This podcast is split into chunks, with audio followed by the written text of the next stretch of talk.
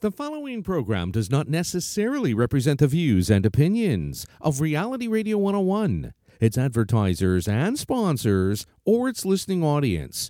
Listener discretion is advised. This episode of the Urban Forestry Radio Show has been brought to you by Stark Brothers Nurseries and Orchards, two centuries of fruit tree expertise.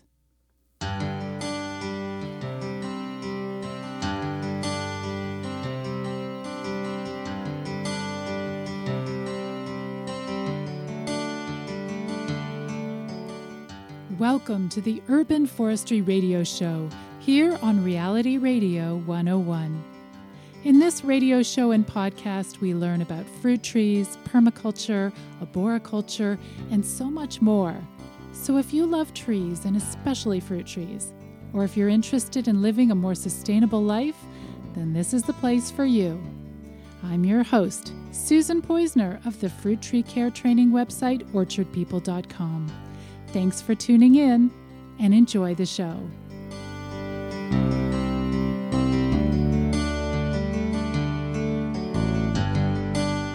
Welcome to the Urban Forestry Radio Show with your host, Susan Poisner.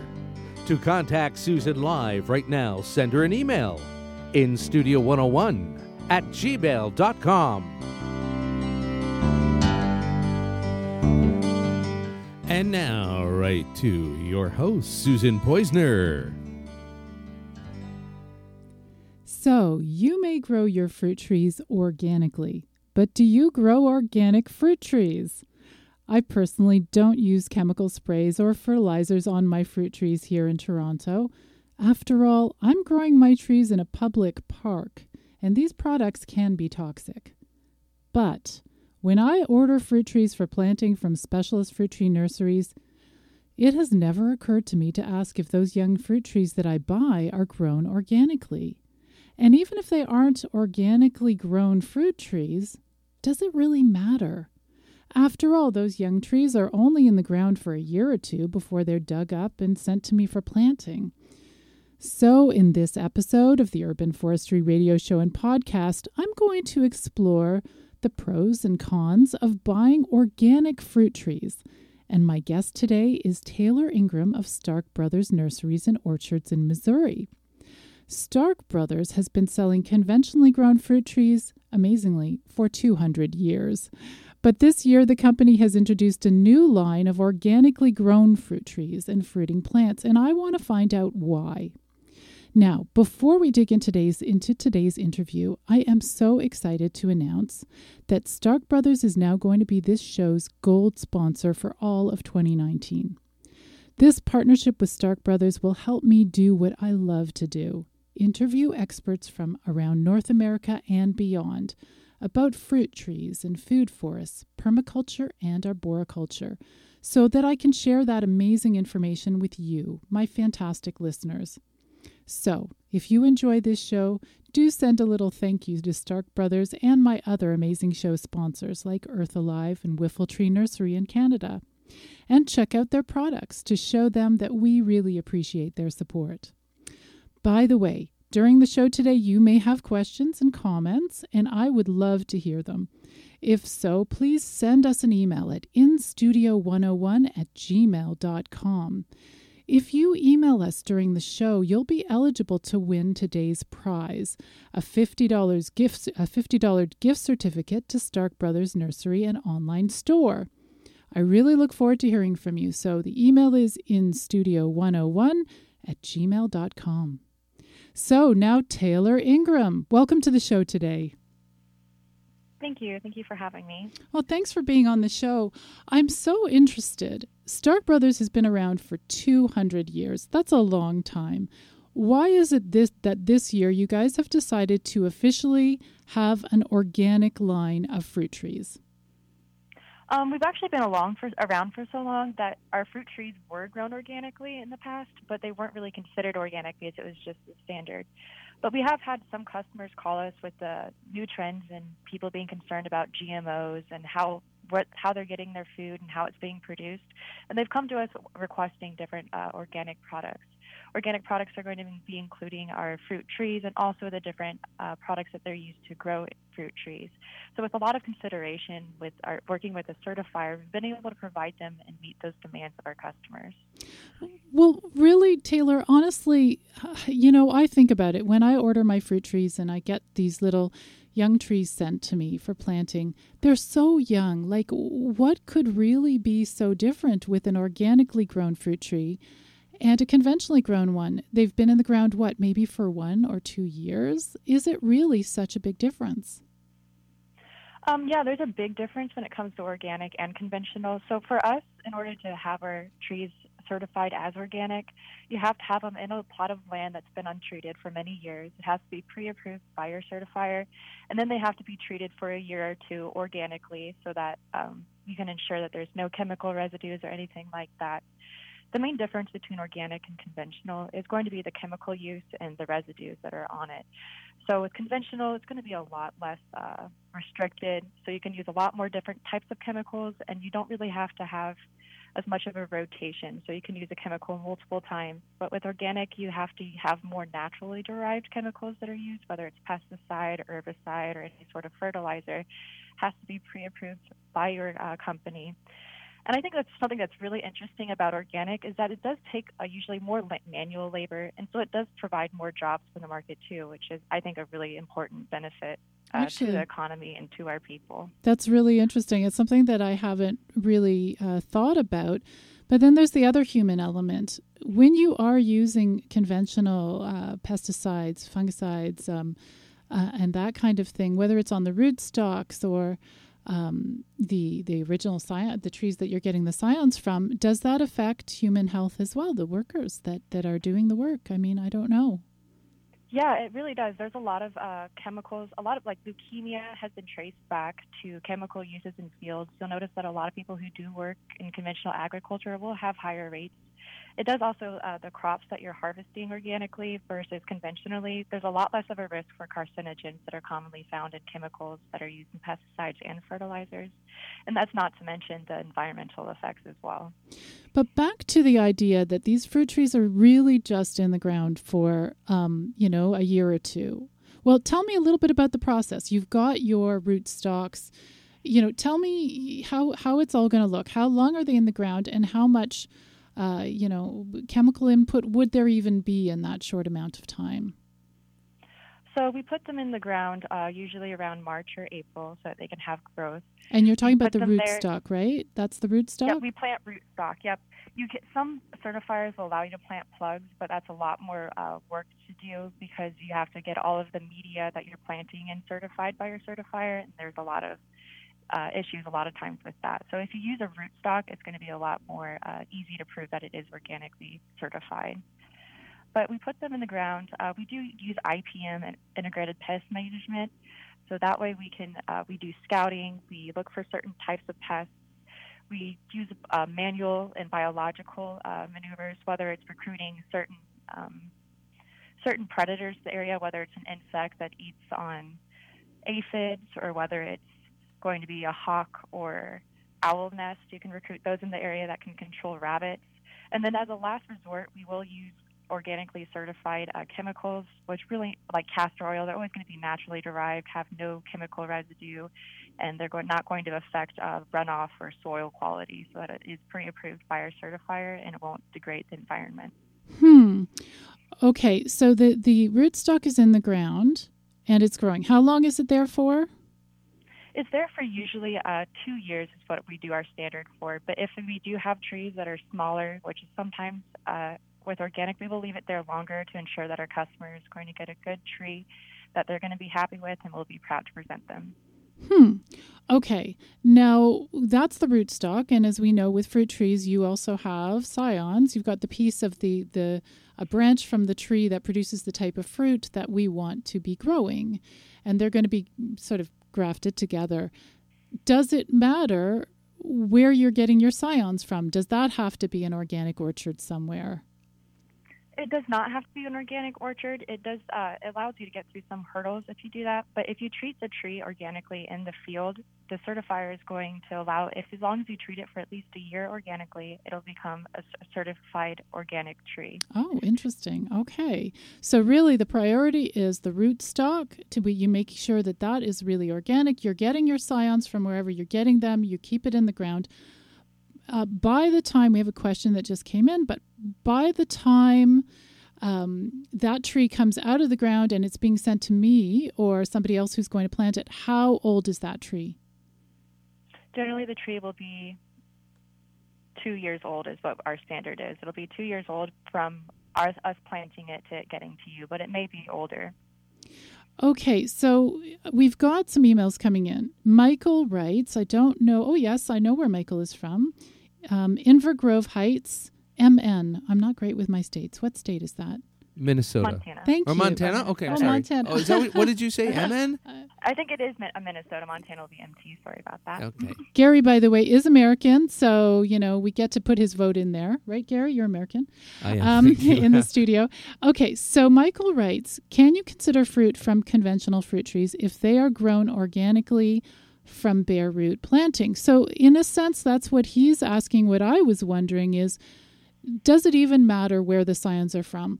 You know, if that scion or the, the, the snippet of the branch from the orchard that has the fruit that, you know, that's going to grow the fruit that you want could come from the most toxic orchard and it would could still end up being an organic tree. So I just want to confirm is that correct, Taylor? Yep, it has to be treated organically by us. It also has to go through our certifier. So the certifier looks into where we're getting our fruit trees from. If any sort of red flags come up uh, while they're investigating that, then we will not be able to purchase from that person. But for this, our standard, it is going to be it has to be treated organically. And after a year, they say that it's not really a hazard at that point because it's it's past a certain amount of time that it's needed in order for it to be considered organic. Gotcha. We got another email from John. I love this. Thank you, John, for sending this. He says, Hello.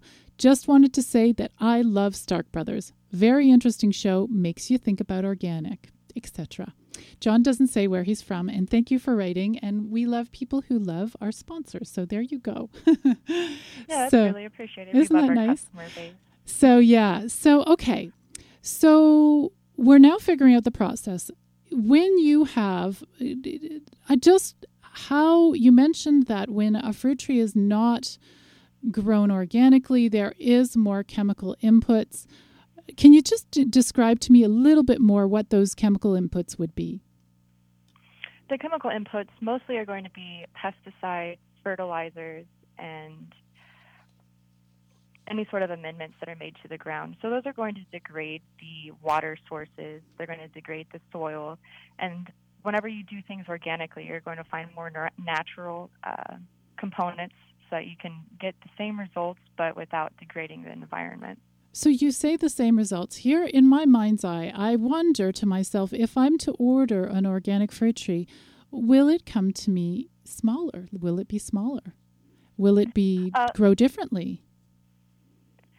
With Stark Brothers, uh, we have an across the board standard whenever we sell our bare root. So a bare root is typically typically going to be three to four feet tall, and it's going to have a or it's going to have and or it's going to have a trunk that's three and eight inches in diameter. So that's going to be our standard across the board, whether you're purchasing organic or non-organic. Which is why with organic trees, we may let it sit in the fields for a little bit longer, just so it can really get the growth that our customers are looking for and that we promise them.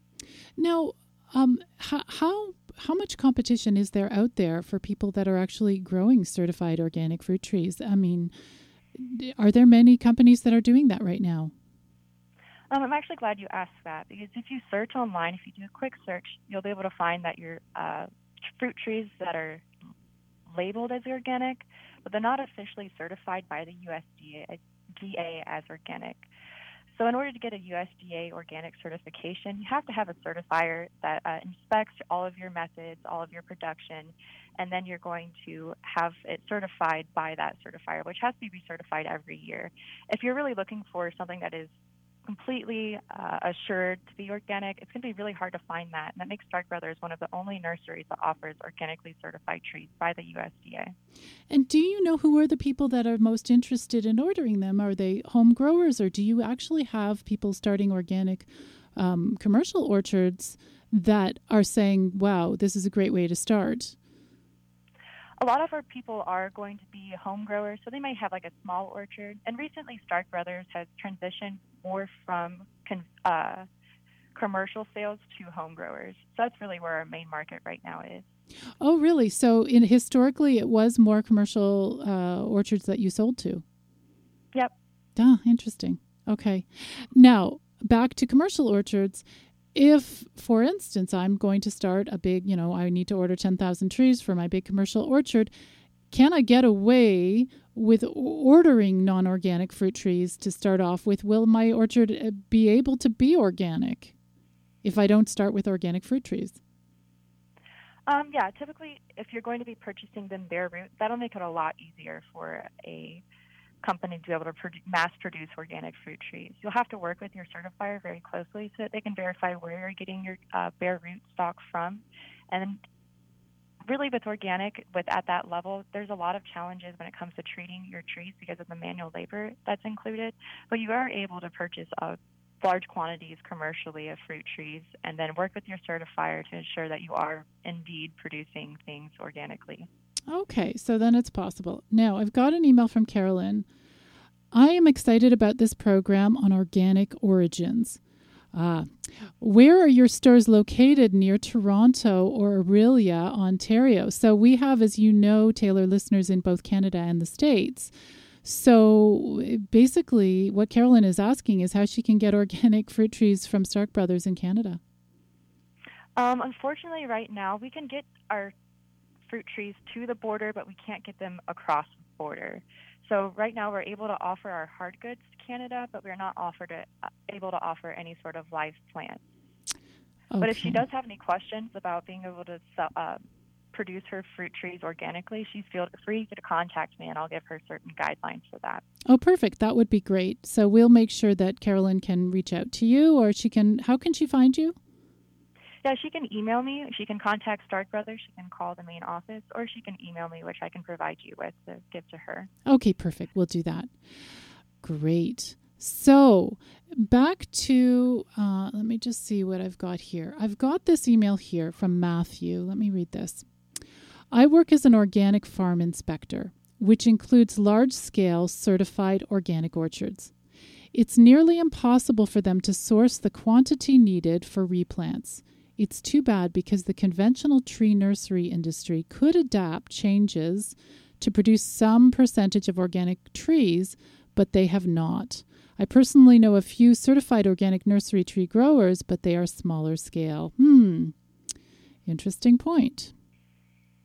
It is an interesting point. Yeah. Really, I think that organic really is the future when it comes to considering the health of the humans and the environment. So it would be cool to see that sort of transition more to uh, be able to be used by commercial sellers. Yeah, and I think from what I understand as well, I've uh, been talking to people about this on Facebook, and it sounds like there are many nurseries out there, smaller nurseries, that are using organic principles. But you know what? They just don't want to go through all the paperwork. So if they talk to their clients, they say, look, you know, my stuff is quote unquote organic. I just don't do the paperwork and and things like that.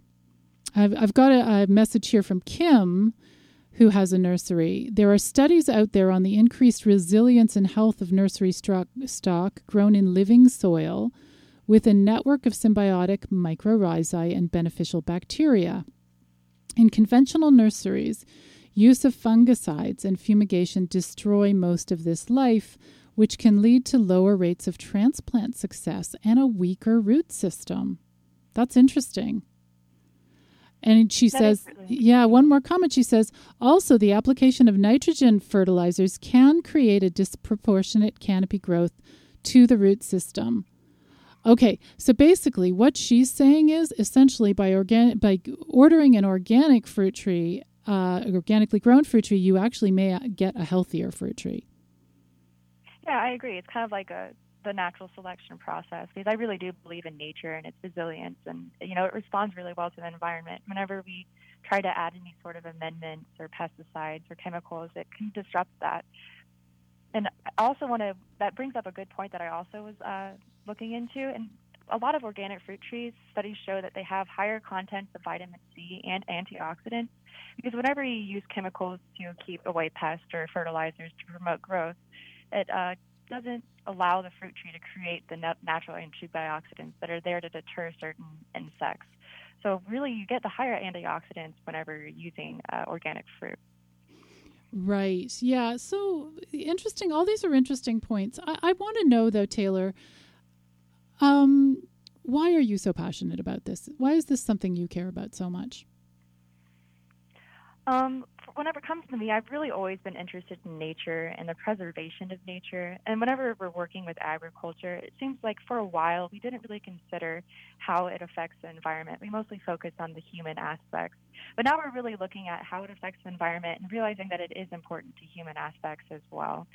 Um, I do appreciate in how uh, organic fruit trees do produce more jobs. It allows for innovation whenever it comes to natural production. It tells people to think, you know, outside the box in the way to include all different sort of uh, natural production methods.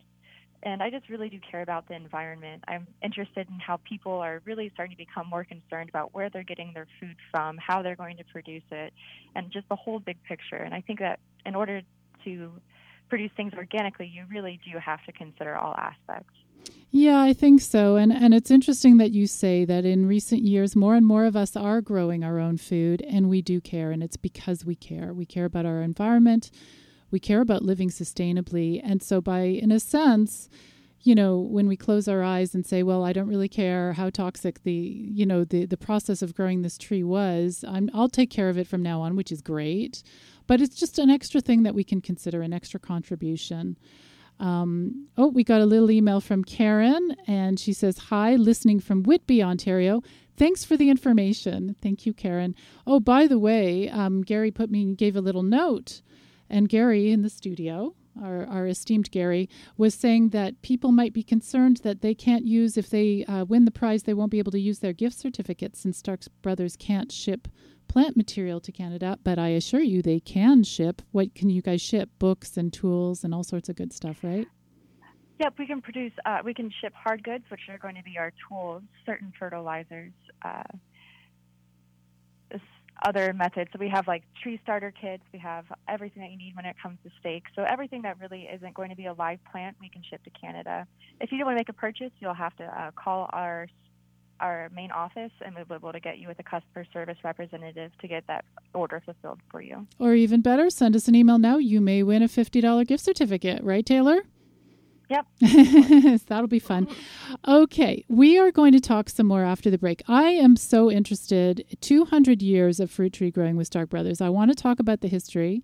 I have a secret passion about old fruit tree catalogs we're going to talk about. We got lots more to talk about, but can we take a few minutes to listen to a few commercials? And then, um, are you okay, Taylor, holding on the line for a couple of minutes? Yes, of course. Great. Okay, wonderful. Thanks, everybody. Send us an email in studio101 at gmail.com if you want to contribute, get involved, maybe win a prize, and say hi. In the meantime, you're listening to the Urban Forestry Radio Show and Podcast, brought to you by Stark Brothers Nursery and Orchards. This is Reality Radio 101, and I'm Susan Poisner, author of the Fruit Tree Care book, Growing Urban Orchards. And we will be back right after this little break.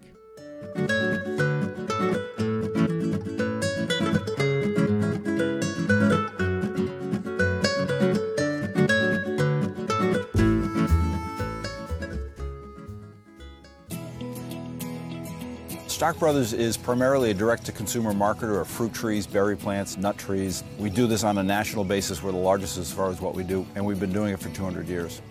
Company started in 1816 when James Hart Stark brought his family and a satchel full of apple scions across the Mississippi River. Settled here in what is now Louisiana, Missouri. The big first apple for Stark Brothers was the Red Delicious apple, and it started in 1893. And then 20 years later, uh, in 1914, the Golden Delicious apple was mailed to the facility here. Two thirds of all the apples eaten in the world today are cousins of these two apples. Essentially, they have the DNA of the Red Delicious or Golden Delicious apple in their DNA. We have about eight acres of warehouses, and we have between 350 and 400 acres of field production going on every year, which is split into two crops the crop you're budding and the crop you're selling. We have about five acres of greenhouses. We offer a wide variety of product. We're growing woody fruit trees, small fruits, raspberries, blueberries, knockout roses, kiwis. There's always a new product coming out or a new technique. E-commerce has changed our business model completely, and we recognize we're open 24-7, and the customer wants their merchandise faster and sooner than they ever have. What works well with us is that one, we're centrally located, that 75% of our customer base is within two days time in transit. We'll send an email on a Monday, and if you place your order today or tomorrow, you'll be planting this weekend. Stark Brothers Nurseries and Orchards. Learn more at starkbros.com.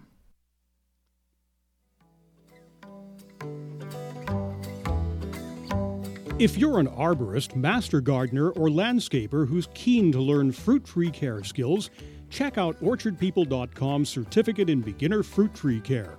Not only does our intensive online training give you the skills you need, but we'll also give you a certificate that you can use to claim continuing education credits from the International Society of Arboriculture and from other professional bodies. Learn more about continuing education at orchardpeople.com by visiting orchardpeople.com/workshops. The following program does not necessarily represent the views and opinions of Reality Radio 101, its advertisers and sponsors, or its listening audience. Listener discretion is advised.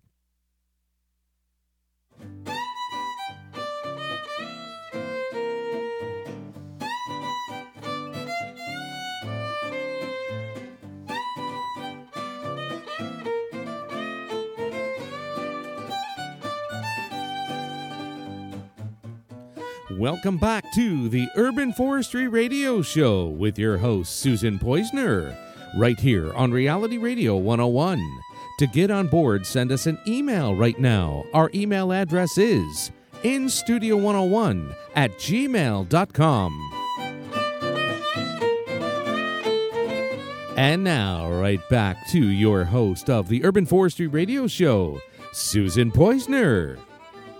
You're listening to the Urban Forestry Radio Show and podcast brought to you by Stark Brothers Nursery and Orchards.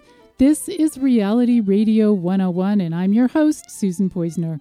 In this show, we talk about fruit trees, food forests, permaculture, and arboriculture, and I'm so happy that you've tuned in today.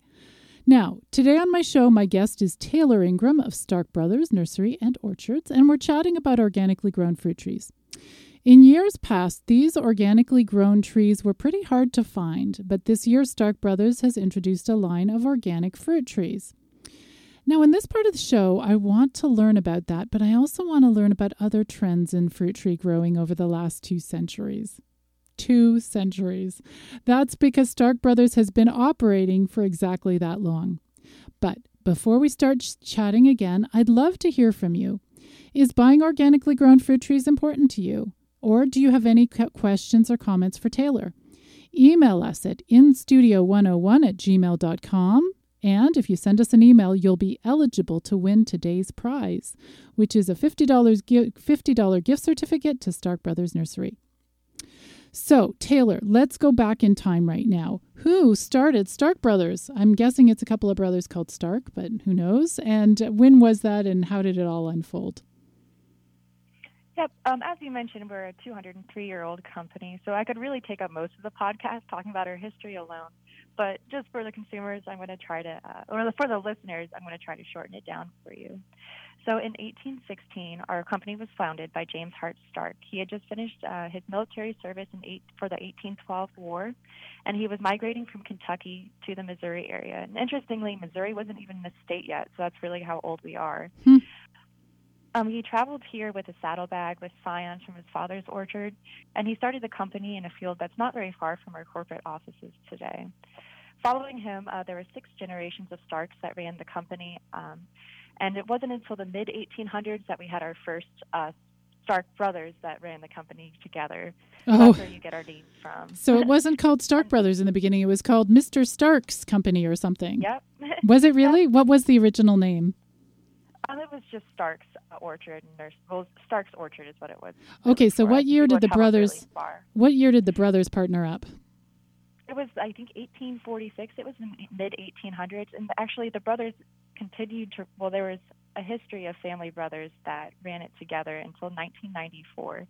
So we really had the family business from 1816 to 1994 between the Starks, and that was really interesting for us. So can you just create a, a picture for me? Who would the first back in 1816? Who would the buyers have been? Your first buyers? Our first buyers were really people who were interested in growing food for their family. Back 200 years ago, almost all apple trees were produced by seed. Whenever you're growing things by seed, it's hard to prove that it's true to parent because you can't control the pollinating species. So, like bees, if you have a honeycrisp tree next to a gala tree, you can't really control whether the bees are going to be pollinating the honeycrisp with the gala or vice versa. But James Stark was really good at uh, grafting and whenever you graft a tree, you're creating a genetic clone. So you can really verify and ensure your customer that you're producing that true to parent tree. So people were really coming from all over. It wasn't just local uh, to get these sort of efficient trees that are just really true to name so they could grow it for their own family. So from the earliest days, he was selling grafted trees while other people might have been selling seedlings or seeds. Yep, and that really made us uh, stand out as a company because people they didn't have supermarkets back then, so they really did care about the quality and the type of trees that they were growing. Hmm. Well, let's go back to that in a minute. We've got a few emails. One is from Anthony in Baltimore, I think. Yes. Anthony says, Hello, great to hear about this resource. Does Stark Brothers produce regional native plants for a grower who wants to grow plants that are native to the grower's region? For example, plants native to the mid Atlantic region of the U.S. Good question. We do grow plants that are native to our area. So we have like black eyed Susans, uh, New England asters. We have Joe Pye weed. We have a few others too. They're going to be flowering plants, so not necessarily fruiting, but we do have a variety of other uh, plants such as gooseberries and blueberries and blackberries that are going to be compatible for certain zones. But when it comes to native species, they're mostly going to be flowering and for uh, central our area, so like the Midwest. Hmm. okay. Well, let's see. John has a question.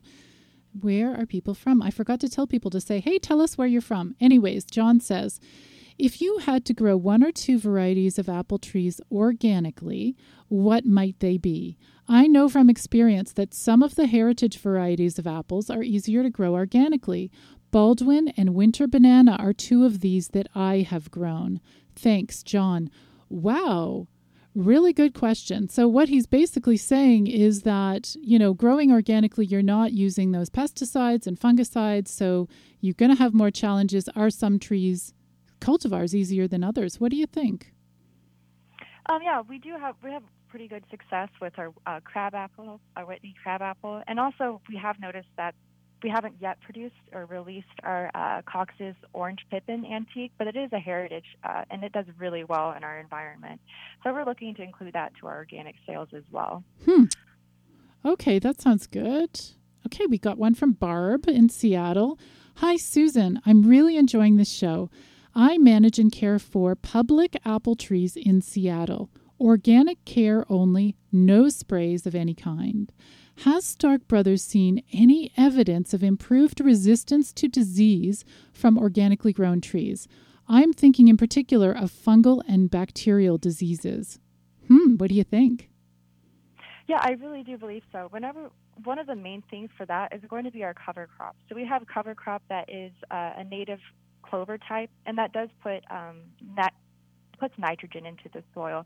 It also reduces any sort of weeds that would be in competition with the trees as well.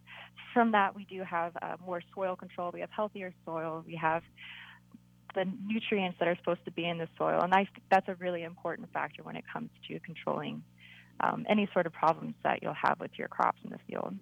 And and if there are any scientists listening to this show, hey, what a great thing to study. That would be an interesting thing because again, from Kim, who has a nursery, who I read a question from earlier, she says there are studies out there on the increased resilience and health of nursery grown stock living in soil with symbiotic mycorrhizae, blah blah blah. So basically, she's she's saying there is evidence out there. I would love to see that. That would be very interesting to see. Okay, yeah. yeah. So now we're going to go back in time again. We, we, we came back to today and let's go back in time again. So the first clients were people who bought Stark Brothers stuff in 1816 would have been people who want grafted trees. Would they have been, I guess, were there home growers in those days or was everybody a farmer? Uh, did people, I guess, even live in cities? I don't know in 1816. Yeah, they were mostly going to be home growers, so people that were trying to feed their family with the produce that they were growing themselves. Because we didn't have supermarkets back then, it was really important to our customers and to the people who were purchasing a plant to be able to produce something that would be able to survive certain hardiness. And also, another important thing when, uh, for people who were purchasing back there was the keeping time. We didn't have refrigerators back in time, so they only had fruit cellars which were moderately cold. So that was a really important thing when they were choosing rootstocks and scions and any sort of bare root trees. Now, as far as you know, back to those earliest days, did they have those, uh, you know, uh, an official catalog? Um, I absolutely adore old fruit tree and seed catalogs. I think they're beautiful. They always are have these beautiful color outsides or designs and stuff. So what do you guys have? Can you look back in time by looking through old catalogs? Yeah, it's pretty cool. We actually have been producing catalogs for a really long time, and we have almost an entire our archive of our oldest catalogs. We're just missing just a few. Um, the old catalogs had a lot of beautiful drawings of all of our plants and all the things that we offered them, but today people prefer photos over drawings, and personally, I would love to have the uh, drawings. So. and if you were but, to yeah. look, yeah, sorry, go ahead. No, that's okay. I was going to say, if you were to look back in time, is there um, changing interest in what trees, like w- what is popular at that time? Like in the earliest years, what were the most popular cultivars? And then over time, you know, did you, did you, would you guys have seen ups and downs with different cultivars? And if so, which ones? Yeah, our, there's definitely been different trends. Uh, so back in the day, we imp- really prominent ones are going to be the Ben Davis and the Cox's orange pippin trees, which are considered our heritage, which are really starting to sell more now because they're heirlooms. Um, but we had also dwarfing rootstocks, which were first uh, introduced, and people were really excited to be able to get those because they could grow them in small spaces, and the fruit trees would stay relatively small. What year and would that have been for the dwarfing rootstocks? I think that was the 80s, is whenever oh. we really started selling them. Hmm. Okay, yeah. So go ahead. Sorry, you were saying? No, that's fine. But uh, so back in the day, really the main thing that people were concerned about was going to be the color and the taste. And interestingly, our Golden Delicious uh, apple was very hard to sell at first because people saw its pale color and they thought that it wouldn't, that there was something wrong with it. It wasn't a good apple. But its taste really started to speak for itself and gave people uh, what they wanted when it comes to taste. And like I said earlier, um, the keeping ability was what was really the main concern because people didn't have a way to refrigerate their live plants or the rootstocks or scions. And now what people are really concerned about is going to be cold hardiness, disease resistant, pest resistant crops, and that's really taken the place of the old ones in the past. Interesting. I wonder if there are any cultivars. I went uh, a few years ago to Monticello, and so they have very beautiful old historic Thomas Jefferson's uh, you know, property and historic orchards and stuff. And some of the trees that he grew in those days don't even cultivars. They don't even exist anymore. Are there any cultivars from early uh, Stark Brothers catalogs or Stark's catalogs that don't even exist or nobody can get access to anymore? Um, there are a few that we haven't been able to get that don't really exist anymore, but a lot of them have been introduced through and so they have common ancestors. So you'll be able to find their DNA in the ones that are existing today, but there are some that aren't available anymore due to customer demand. Hmm. Yeah, they just get lost over time. Doesn't mean that they weren't good either, right? It just means that they just got lost. Okay, we've yep. got we've got an email from Bev. Um, she titles it "Poor Draining Soil." Hi, Bev from Smithfield on Smithville, Ontario. What fruit tree would you would you recommend for poor draining soil? Hmm. So for poor draining soil, a lot of times if you want our peaches are usually better for poor draining soil just because of uh, how they pick up the soil and everything. So we have a lot of different things that you can find when it comes to zone compatibility because our soil really is an important thing. So peaches are going to be a good one for that one. Okay, peaches. And are there other edible plants? Like I, I know for myself, um, with swampy soil or whatever, I, I kind of suggest maybe people, maybe fruit trees aren't the right thing. Are there any other edibles that might thrive in poor draining soil? Um, yeah, cranberries are going to be a very good one for that. Blueberries as well, and those also can be grown organically. They really do prefer the sort of loamy soil and high acidity too, which usually comes with loamy or the poor draining soil as well. So it's about creative thinking, really, and thinking. Okay, I always kind of look at a space and think, what what, what does this space want to grow? What does this soil want to grow for me? Rather than sort of saying, I want to grow this and I'm going to stick it there, you know. so it's kind of looking at that soil and look at the, looking at the garden. If it's shady, maybe it wasn't meant for a fruit tree. But um, but yeah, good question. Okay, so let's do this. We are coming up now to another little commercial break. So we'll listen to some commercials and we'll come back being in business for so long, I'm sure that you guys have seen a lot in terms of common things like advice that people need in order to grow their fruit trees and fruiting plants and, and other plants successfully. I know myself, there's mistakes I have made over and over again. And so in my book, in my online course, I'm teaching people how to not make those mistakes. So, Taylor, can we, after the, the break, let's talk a little bit about advice for growers. And if any of the listeners have questions for you, you also, in addition to fruit trees, what is you specialize also in some greenhouse stuff too? What kind of things do you grow in the greenhouse? Um, what I'm going to be growing in the greenhouse is mostly going to be small fruiting plants. So that'll include blackberries, goji berries, blueberries, strawberries, citrus, even bananas. So we really have all the things whenever it comes to tropical or moderate zones. Okay, so if people have questions about those things, then we'll have time to ask them and we'll talk about um, common mistakes, great advice. So let's do that. So if you don't mind, let's hang on for a couple of minutes. Are you okay with that, Taylor? Yep, that's fine. Okay, you'll stay on the line. That's great. Thanks, everybody. There's still some time to send us an email at instudio101 at gmail.com to enter our contest today. And you are listening to the Urban Forestry Radio Show and Podcast brought to you by Stark Brothers Nursery and Orchards. I'm Susan Poizner of OrchardPeople.com, and this is Reality Radio 101. We'll be back in just a moment.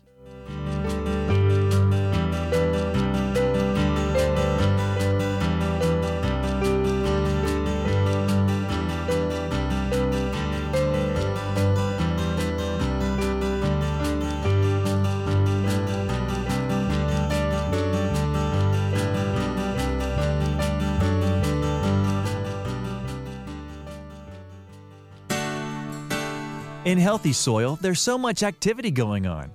Microorganisms thrive, and good bacteria feed on sugars that seep out of plant and tree roots. In return, these bacteria transform nutrients in the soil into fertility that our plants can enjoy. But what if you don't have perfect soil? Those friendly bacteria may not be active, and your plants and trees may not thrive. There is a solution, though. Earth Alive Soil Activator is an organic biofertilizer that contains three carefully selected bacterial strains that will make nutrients in the soil available to your plants. And your plant or tree will thank you with better growth and a better harvest. Earth Alive Soil Activator has been shown to boost yields in crops including avocados, grapes, strawberries, and even guavas. Go to earthalivect.com to learn more about it and let our friendly bacteria bring your growing spaces back to life.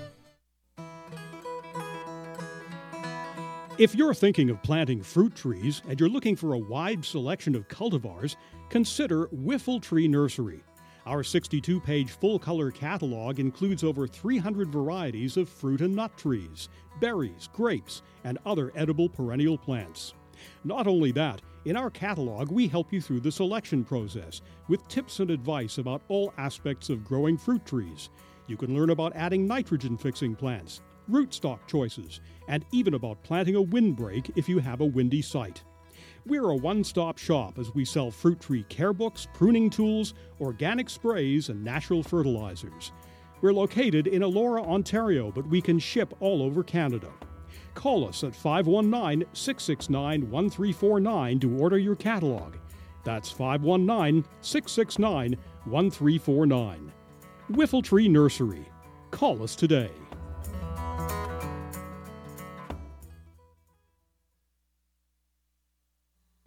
Hi, I'm Mark Cullen with some news about a wonderful lineup of garden supplies and garden tools that will absolutely knock your gardening socks off. They're called Mark's Choice and they're exclusive to home hardware.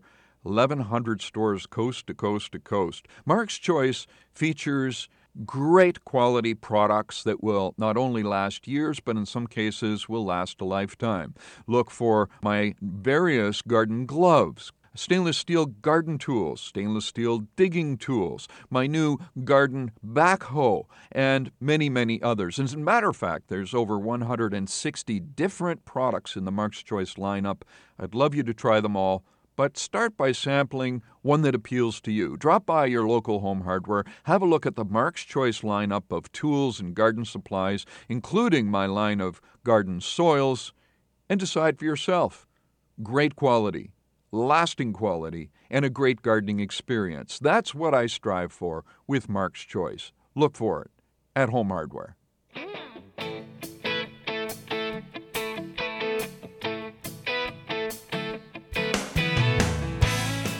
Welcome back to the Urban Forestry Radio Show with your host, Susan Poizner, right here on Reality Radio 101.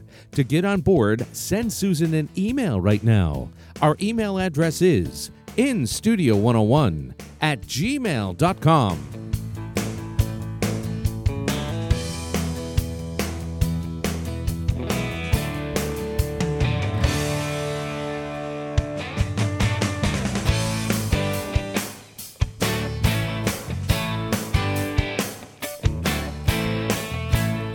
And now, right back to your host of the Urban Forestry Radio Show, Susan Poizner. You're listening to the Urban Forestry Radio Show brought to you by Stark Brothers Nursery. This is Reality Radio 101, and I'm your host, Susan Poizner of OrchardPeople.com. Thanks for tuning in. In today's show, we have been talking about organically grown fruit trees. How are they con- different from conventionally grown trees? Why is there an increasing demand? My guest today is Taylor Ingram of Stark Brothers Nursery, and she is an organic specialist for the company. Now, whether you choose to grow organic fruit trees or conventional ones, there are ways to increase your chances of success with those trees. And some of those ways start way before you even dig your hole and plant your tree. So, I wanted to ask Taylor to share some of those suggestions with us today. And before we dig in, I want there's still a little bit more time to enter today's contest. All you have to do is send us an email at instudio101 at gmail.com with your question or comment or just to say hi. Tell us where you're writing from as well. And you could win a $50 gift certificate to Stark Brothers Nursery. That's pretty awesome. So, Taylor, uh, nurseries do work hard to grow healthy fruit trees to provide to us, the consumers, but once you send them out to the client, what suggestions can you make to ensure that those fruit trees continue to thrive? Um, well, first off, I think people really need to pay attention to what zone they live in because your zone is really depend. Your zone depends on sort of the long, the longevity of the winters that you're facing, and also the soil content. So if you get that zone part taken care of, it's really going to make growing your fruit trees a lot easier for you. People also need to know how to uh, properly prune and thin their trees. If they don't do that, then it could also their fruit trees could drop their fruit, or they could produce much smaller fruit than what they want. People also, I think, need to really consider sort of rotations when it comes to treating their trees. So you have systemic tr- rotations for uh, pesticides, which can be which they do have organically organic products as well. So there's systemic, which is taken up by the tree, and then the tree itself is producing certain toxins that are bad for the pests, so the pests won't be able to attack that tree. You have other ones that are going to be more topical, so it'll be a foliage treatment. And you really need to control the rotations between that if you really want the best uh, produce fruit and also growing trees. Okay, I want to dig into that for a second because rotations, as soon as you say that, I think in terms of my vegetable garden, I don't want to plant tomatoes in the same place every year, but hey, I'm not moving my fruit tree. Once it's in the ground, I don't move it. So, what exactly, explain to me further, what do you mean by rotations? Oh, by rotations, I mean uh, the what you're going to be applying as a treatment to the plant. So you have to have rotations between certain plants. So it, say this week you have you're using something that is good for preventing fungi, whether it's going to be a soil amendment, uh, which is systemic to the plant, or if it's going to be a topical. So you have to pay attention to how you're rotating your uh, applications to your plant because some will also have certain uh, interactions between different uh, treatments and you want to avoid those interactions, to not overwhelm your plant while still getting the best uptake for your plant to be the healthiest. Okay, so let's do a concrete example. Okay, for me, for instance, with our fruit trees in our local park, um, let's say this year I mulch them with, uh, you know, composted uh, manure, and next week, next year I'm going to mulch them with compost. Is that what you're talking about in terms of rotations? Um, give me a concrete example. Yeah, it's going to be something like that, or even like uh, with mycorrhizae fungi. You want to make sure that you're adding mycorrhizae fungi, and then you also want to make sure that you're having a cover crop, such as clover, which is a legume and produces nitrogen for the soil.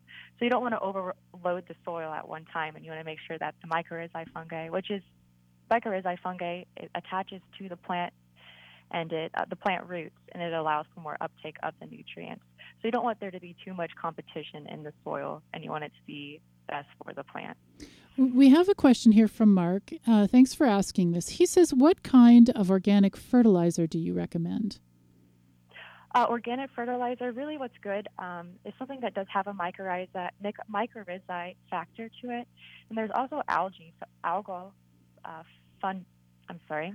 There's algal fertilizer, which it has the components of algae. Algae is one of the most fastest growing uh, organisms on Earth, and it uses those sort of factors that's in the algae to be applied to your plant, and the plant will then also create really strong roots. And whenever a plant has strong roots, it's going to see it above ground as well. Hmm. Interesting. Okay. What about? Well, here I've got a question from Joanna from Pennsylvania. Oh, she, she says, What a great team both of you are. Very appreciative that both of you are willing to help a backyard grower. Thank you. Thank you so much. Okay, question. I understand snakes. Oh, oh, hang on. Oh, yes, thank you. Sorry, Gary just disappeared the question for me. I want to know about snakes. Oh, Gary, bring it back. This was such a good question. Something about snakes liking fruit trees, which I have never heard of before. I think you guys are all sending in emails, and Gary got a little confused here. Okay, Joanna's question. So, I understand snakes love fruit trees. How can you keep them out and off? I do not like snakes. Please help. Oh my goodness. We don't have a lot of those in Toronto, so tell me about your experience in that, Taylor. Yeah, uh, so if you're wanting to treat solve the snake problem organically, you can have uh, nesting areas. So you can have nesting areas for natural predators of snakes. So that would be hawks or owls. You can create a nesting area. Also, you can create a certain feed area for them. Barn owls are really good too, and you can have like empty uh, locations for them to be able to that they'll find a ha- suitable habitat, and then you'll have more in the area, and that'll reduce not only snakes but also rabbits in the area. I, I love that you said that. I've got to say, uh, a few years ago, um, we got a we had a ban on toxic. Uh, the use of toxic sprays in gardens and public spaces in, in our city. Before that, we didn't really have any hawks here. And after a few years, the hawks reappeared, which is quite amazing. Um, so it just goes to show, back to that organic conversation, that in order to create an environment where everything can thrive, the more natural, the better. Like those hawks would then, you know, I guess they eat the snakes. I don't know. They attack them at least. And a great way to protect your fruit trees and yourself. Yeah, I really agree. Like the biodiversity is a huge factor when it comes to growing organic, and really the entire environment, including your organic fruit trees, are going to benefit from it. Okay, we've got another question from Carolyn. So this is maybe our last or second last question. I have another question. I know I am in a zone 5 growing area. I planted some apple trees about 10 years ago, and these trees are about 8 to 10 feet high. There are many flowers, but only one or two apples per tree. What can I do to change this? I do fertilize them. So that's from Carolyn. Um, yeah. Yeah, uh, if she doesn't have, if she has a lot of flowers, it could be a couple of things. It might be that she doesn't have enough pollinators in the area. She could have more, uh, if she wants to plant some clover around the area, it would recruit more pollinators to the area, which will also visit her apple tree. Pruning is also going to be an important thing whenever it comes to uh, producing apples. So you want to be able to thin out the tree and prune it properly, and then it'll allow more nutrients to go to apples, and you'll have larger apples and more apples than what you would previously see. I, that question reminds me. Um, I teach sometimes in-person classes, and I taught, uh, I think last year, a class with a group here called Not Far from the Tree. And it was a four part class, and I'm teaching people in general how to care for their fruit, fruit trees, similar to what I teach online. You know, a holistic approach. How do you feed them? How do you prune them? So a woman attended, and she was growing a cherry tree, and for five years or something, she had no cherries. And she said, she sent an email to the organization afterwards to say, Thank you, thank you so much for that course. I did everything Susan told me to do, i.e., she started to take hands on care of her trees. And she said, and this year I had lots of fruit. so it just goes to show it's not always one thing, it's just that general fruit tree care routine, doing all the things that your tree needs, just like a baby. The baby needs to be loved and it needs to be fed and it needs water and all the different things. So it's kind of interesting that uh, I think you would agree that it's it's the big picture and how to care for your trees. Yep, it's always a learning process, and it's really rewarding once you have it figured out and how to take care of it. Yeah, absolutely. There's nothing so lovely as a fruit tree. To me, they represent hope and love and everything good in the world. So now we have an email from John who says, Sorry, John is from London, Ontario. He didn't tell us earlier on, and he's telling us now. So we appreciate that. So um, we're going to choose our winner in a minute. Um, I just want to ask you. We've we've talked about so much in the show today, Taylor. So tell me, you know, if there was one thing you wanted to tell the listeners about growing fruit trees, about organics, wh- what would it be? You've got your podium right now to talk to all of us. Tell us what will make a difference in our fruit tree growing journey. I think whenever you're growing a fruit tree, uh, as I said earlier, you really need to consider your zone. And if you are going to be thinking organically, you really need to be considering all the different factors whenever it comes to pruning, whenever it comes to your zone, uh, fertilizing, and it is challenging at first whenever you're doing organic. You might have smaller fruit, but you are going to have more nutritious fruit. But you really need to keep with it because it is important for the environment. It's important for human health. It's important for biodiversity. And it really is a rewarding process. You shouldn't be discouraged by any sort of problems you have in the beginning because, in the end, like it's a really, really good thing for the environment, for the people, and it's rewarding. Oh, I totally agree. You know, and for me, I think my thing is that it's so funny. I would say it's not about us, it's about the tree. I know so many people, you plant your tree and it's about you, it's about me. It's like, I want the fruit, I want the organic fruit, and I want lots of it, and I want it to be perfect. And if instead we start to think, how can I make my tree's experience more positive? Um, how can I make my tree healthier? How can I make sure it has everything it needs? And then it just automatically kicks into give back mode. You know, then it starts to give back to us. Do you think so? Oh yeah, I definitely agree. I think growing fruit trees can be humbling because you have to be able to admit what you don't know and take it from a different perspective. You know, always researching, always knowing that there's something you don't know that you should know, and it really is a great experience. Oh, absolutely. Okay, I wish you were here, Taylor, because I have a little plastic container filled with names, and if you were here, you'd be picking it because we're going to find out who our winner is. But let's find out right now. Okay, Oh, good. And we even know where he's from. Our winner today of a $50 gift certificate from Stark Brothers is Michael P. I think there was just one Michael that wrote us. He's from Grover Heights, MN. And we were having an argument about whether that's Minnesota or something else. Excuse my ignorance, being Canadian. Um, so, Michael, you're the winner. I'm excited to tell you. So, we've got your email, and I'm going to send it off to Taylor And Taylor will arrange to get your address so that they can send you directly your gift certificate so you can go shopping at Stark Brothers. So hopefully you'll enjoy that. Sorry to the others, but try again next month. We've got another great guest coming up. We're going to have a really great conversation next month, too, and another great prize, as always. So, Taylor, thank you so much for coming on the show today to share your knowledge with us and to talk to us and to inspire us. Well, thank you so much for the opportunity, and congratulations to Michael. I'll be very, I'll be looking forward to hearing from him. That's great. Okay, goodbye for now. We'll talk soon. All right, bye. Bye bye. That was Taylor Ingram, organic specialist from Stark Brothers Nursery. And that's it for today's episode of the Urban Forestry Radio Show.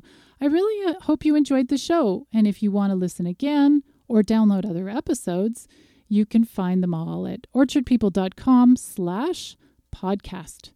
And if you're ready to up your fruit tree care game, check out my online fruit tree care training course. My students include home growers, arborists, master gardeners, and others. You can learn about it at orchardpeople.com slash workshops.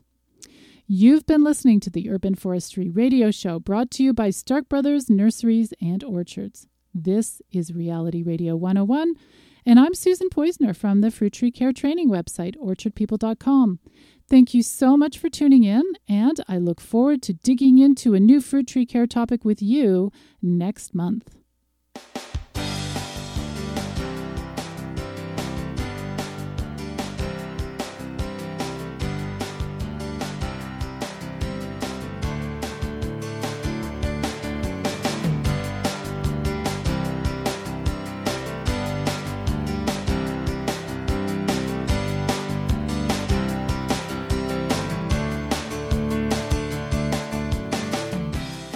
Been listening to the Urban Forestry Radio Show on Reality Radio 101. To learn more about the show and to download the podcast where I cover lots more great topics, you can visit orchardpeople.com slash podcast. The show is broadcast live on the last Tuesday of every month, and each time I have great new guests talking to me about fruit trees, food forests, and arboriculture. If you're interested in learning more about growing your own fruit trees or just about living a more sustainable life, go to orchardpeople.com and sign up for my information packed monthly newsletter. If you like this show, please do like our Orchard People Facebook page. You can also follow me on Twitter at, at Urban Fruit Trees. Thank you so much for tuning in. It's been wonderful to have you as a listener, and I hope to see you again next time.